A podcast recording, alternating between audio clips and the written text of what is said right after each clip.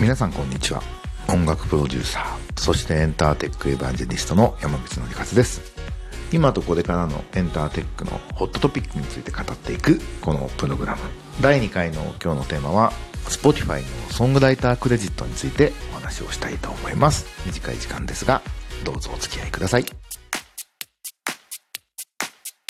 はい今日のニュースですこれはテックランチジャパンからですが Spotify はソングライターがこれまで頻繁にコラボしているアーティストを紹介するソングライターページという新機能を公開したそうです。このページは Written by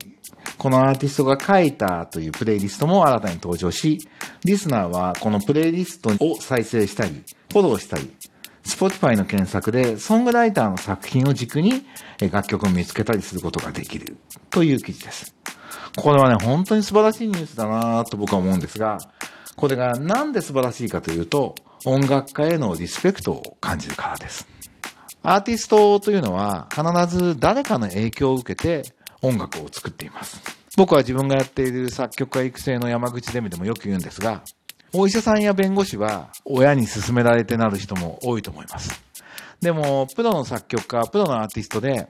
親から勧められてこの職業を選ぶ人は非常に珍しいんですね。大抵の場合は、他の誰か自分が衝撃を受けたアーティストの楽曲を聴いて、親や周りの反対を押し切って人生を、そこで新しい人生を選んでしまう。人生を間違えて音楽家になるというのが、まあ一般的な音楽家へのなり方なんです。なので、基本的にポップスの歴史っていうのは音楽家が影響を与えて人生を間違え続けた面々とした歴史なわけですね。なので自分が好きになった楽曲をどんなソングライターが書いていたのかっていうことを知れるということは音楽文化に対するリスペクトにつながっているということになるわけです。あの、僕メールマガジンにもこの辺の経緯詳しく書いたんで、ぜひ見てほしいんですが、もう5年前のブログで音楽配信素晴らしいけど、パッケージなくなるとミュージシャンクレジットなくなるの良くないよねってことを書きました。あの、レコーディングに参加したアーティスト、作詞家、作曲家、編曲家だけでなく、そういうもののクレジットがえー、CD だと必ずついてたんですが、歌詞カードと一緒についてたのが、えー、配信になるとなかなかそれがなくなってくるっていうのは、えー、良くないことだねと。これなんか別の方法で解決しなきゃいけないねってことをマイナス面として書いていました。で、この問題を Spotify が解決しようとしてくれてるっていうのは、やはり音楽に対するすごくリスペクトがあるなというふうに思います。あのー、Spotify っていうサービスは、僕が一番素晴らしいと思うのは、音楽体験を変えたからです。新しい音楽体験をユーザーに提供しているというのが一番素晴らしいところなんですが、そこのベースにはアーティストや音楽に対するリスペクトがすごくあるなというふうに感じます。あのー、ジョブズがミュージシャンと友達だっていうのは、まあちょっと半分作戦を感じて、新しいアップルが音楽をやっていくっていうところで、iPhone を売るために、ミュージシャン友達だよって言っているって、まあ嘘ではないんでしょうけど、ちょっと作戦を感じるんですけど、 Spotify を始めたダニエル・エクって人は、あ、この人本当に音楽好きっていうか音楽に対するリスペクトはすごくあるんだなっていうふうに感じます。僕は未だに理由はよくわからないんですが、あの、ウェブサービス、IT サービスというのは、創業者のカラー、思想みたいなものが色濃く出てくるものだなと、不思議だなと思います。あの、日本でも、例えば2チャンネルというサービスは、あの、ひろゆきさんの、まあ、ノリっていうんですかね、価値観がすごく出てたと思うし、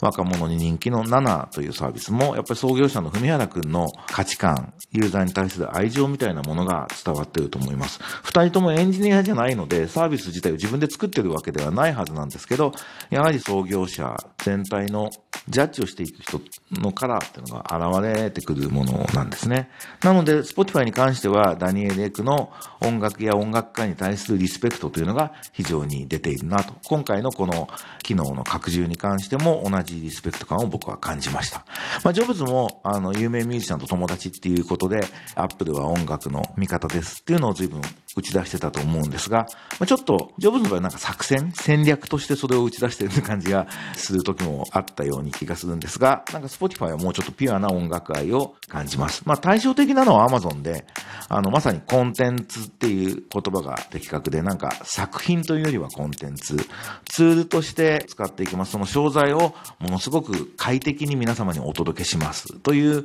態度で、あの、音楽だったり書籍に関しても中身には興味ねえよっていう態度が現れていて、でもあまりにも便利すぎるんで使ってしまうっていうのが、まあ Amazon というサービスだなというふうに思って、よくそういうなんかカラーが現れてるなというふうに感じます。えー、日本もやっと音楽ストリーミングサービスが徐々に広まってきていて、えー、欧米に比べて6年ぐらい遅れてるんですが、あの音楽ビジネスという観点で考えると、このストリーミングサービスがきちっと日本に根付くのかどうかというのは非常に重要だと考えています。まだ正直日本はまだ、なんていうんですかね、プレイリストで音楽を聴いていくという音楽体験も含めて、えー、まだ一般的にはなっていないというふうに感じるので、この1年2年でしっかりと根付くことをも期待したいですし、まあ、僕も微力ながらそれを後押ししていくようなことをやっていきたいなというふうに思っています。まあ、そんな中でこのリトゥンバイソングライターページ、Spotify のサービスに関しても注目していきたいと思います。おまけでもう一つ、シンガーソングライターの牧原の隆起さんが覚醒剤の所持で逮捕された件についてちょっとだけ話そうと思います。僕はあの、牧原さんと何もお仕事してませんし、えー、特に利害関係もないですし、裏情報もないので、何も知らない一般論という立場でこの話をします。マッキーが、あの、3年ぐらい前に、なんか彼氏がドラッグで捕まった、覚醒剤をの所持で捕まったってニュースは見て知ってました。で、そのニュースを聞いたとき、あ、マッキーやばい、大丈夫、またやっちゃったの？って思ったんですけど、そのまま何もなかったので、あ、そういうことはなかったんだなと思いました。で、今回逮捕のニュースを聞いて、ああ、やっぱりやってたんだと思ってニュースをよく見ると、2年前、3年前の所持についてで逮捕っていう記事なんですよ。おかしくないですか？だから、3年前に持ってたって話を、だから、マッキーはよく覚えてないっていうコメントがニュースに出てましたけど、それは覚えてないですね、3年前。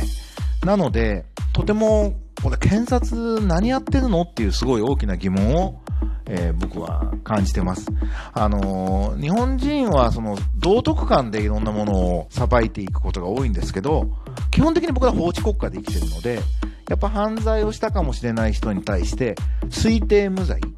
つまり警察や検察がちゃんと有罪を証明しない限りその人は無罪ですっていうのが僕らが生きてる社会の原則なはずなんですよ。あの日産のゴーン会元会長前会長の時もああ、特捜部も相当焼きが回ったなっていうのが個人的な感想で、あんなもので捕まえちゃダメだよっていうのが僕は個人的な意見なんですけど、今回のマッキーもすごくそうだなと。道徳的に正しい間違ってるって話と、えー、有罪無罪ってことをごっちゃにするのは、えー、良くないと思います。で、しかも、殺人とか強盗とか、レイプとか、そういう犯罪ではないので、ドラッグの犯罪っていうのは、犯罪者で法を犯していると同時に、まあ、病人でもあると。なので、更生させてあげなきゃいけないっていう側面を、やっぱ社会的には持つ必要があるのかなと。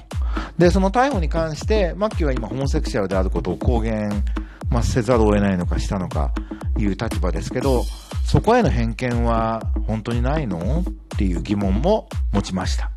なので、で僕は特別末期を擁護する立場にはないんですけど、今報道されてる内容で言うと、あの逮捕は非常に疑問があるってことは言いたいと思います。そして同時に音楽に関わる人たちはドラッグやめましょう。当たり前ですけど。リスクが大きすぎます。日本社会はやっぱりドラッグに対する忌避がすごく強いので、日本で立場のある人はドラッグやるのは本当にマイナスが大きすぎるんで、必ずやらないようにしてください。そして、友達や彼氏、彼女でドラッグやってる人がいるっていうのは、非常に大きなリスクで、自分が一緒に何かやってる仕事だったり、家族だったり迷惑かかるんで、今日本で、なんですかね、ある程度立場のある仕事だったり、まあ、芸能人もちろんそうだけどエンタメの仕事をする人は、いや、マリハナは体に悪くないとか言わないで、お酒の方がよっぽど害があるとか言わないでドラッグをやることのリスクが大きすぎるので、少なくとも日本社会で仕事していくんだったらやめましょう。ってことを改めて言っておきたいです。ただ同時に、今回のマッキーの逮捕はどうなのと。ちゃんとしたいい弁護士雇って無罪を勝ち取って、いやー、検察に損害賠償請求してほしいなーって、何の責任もない立場で申し訳ないんですけど、個人的にはそんなことを思いました。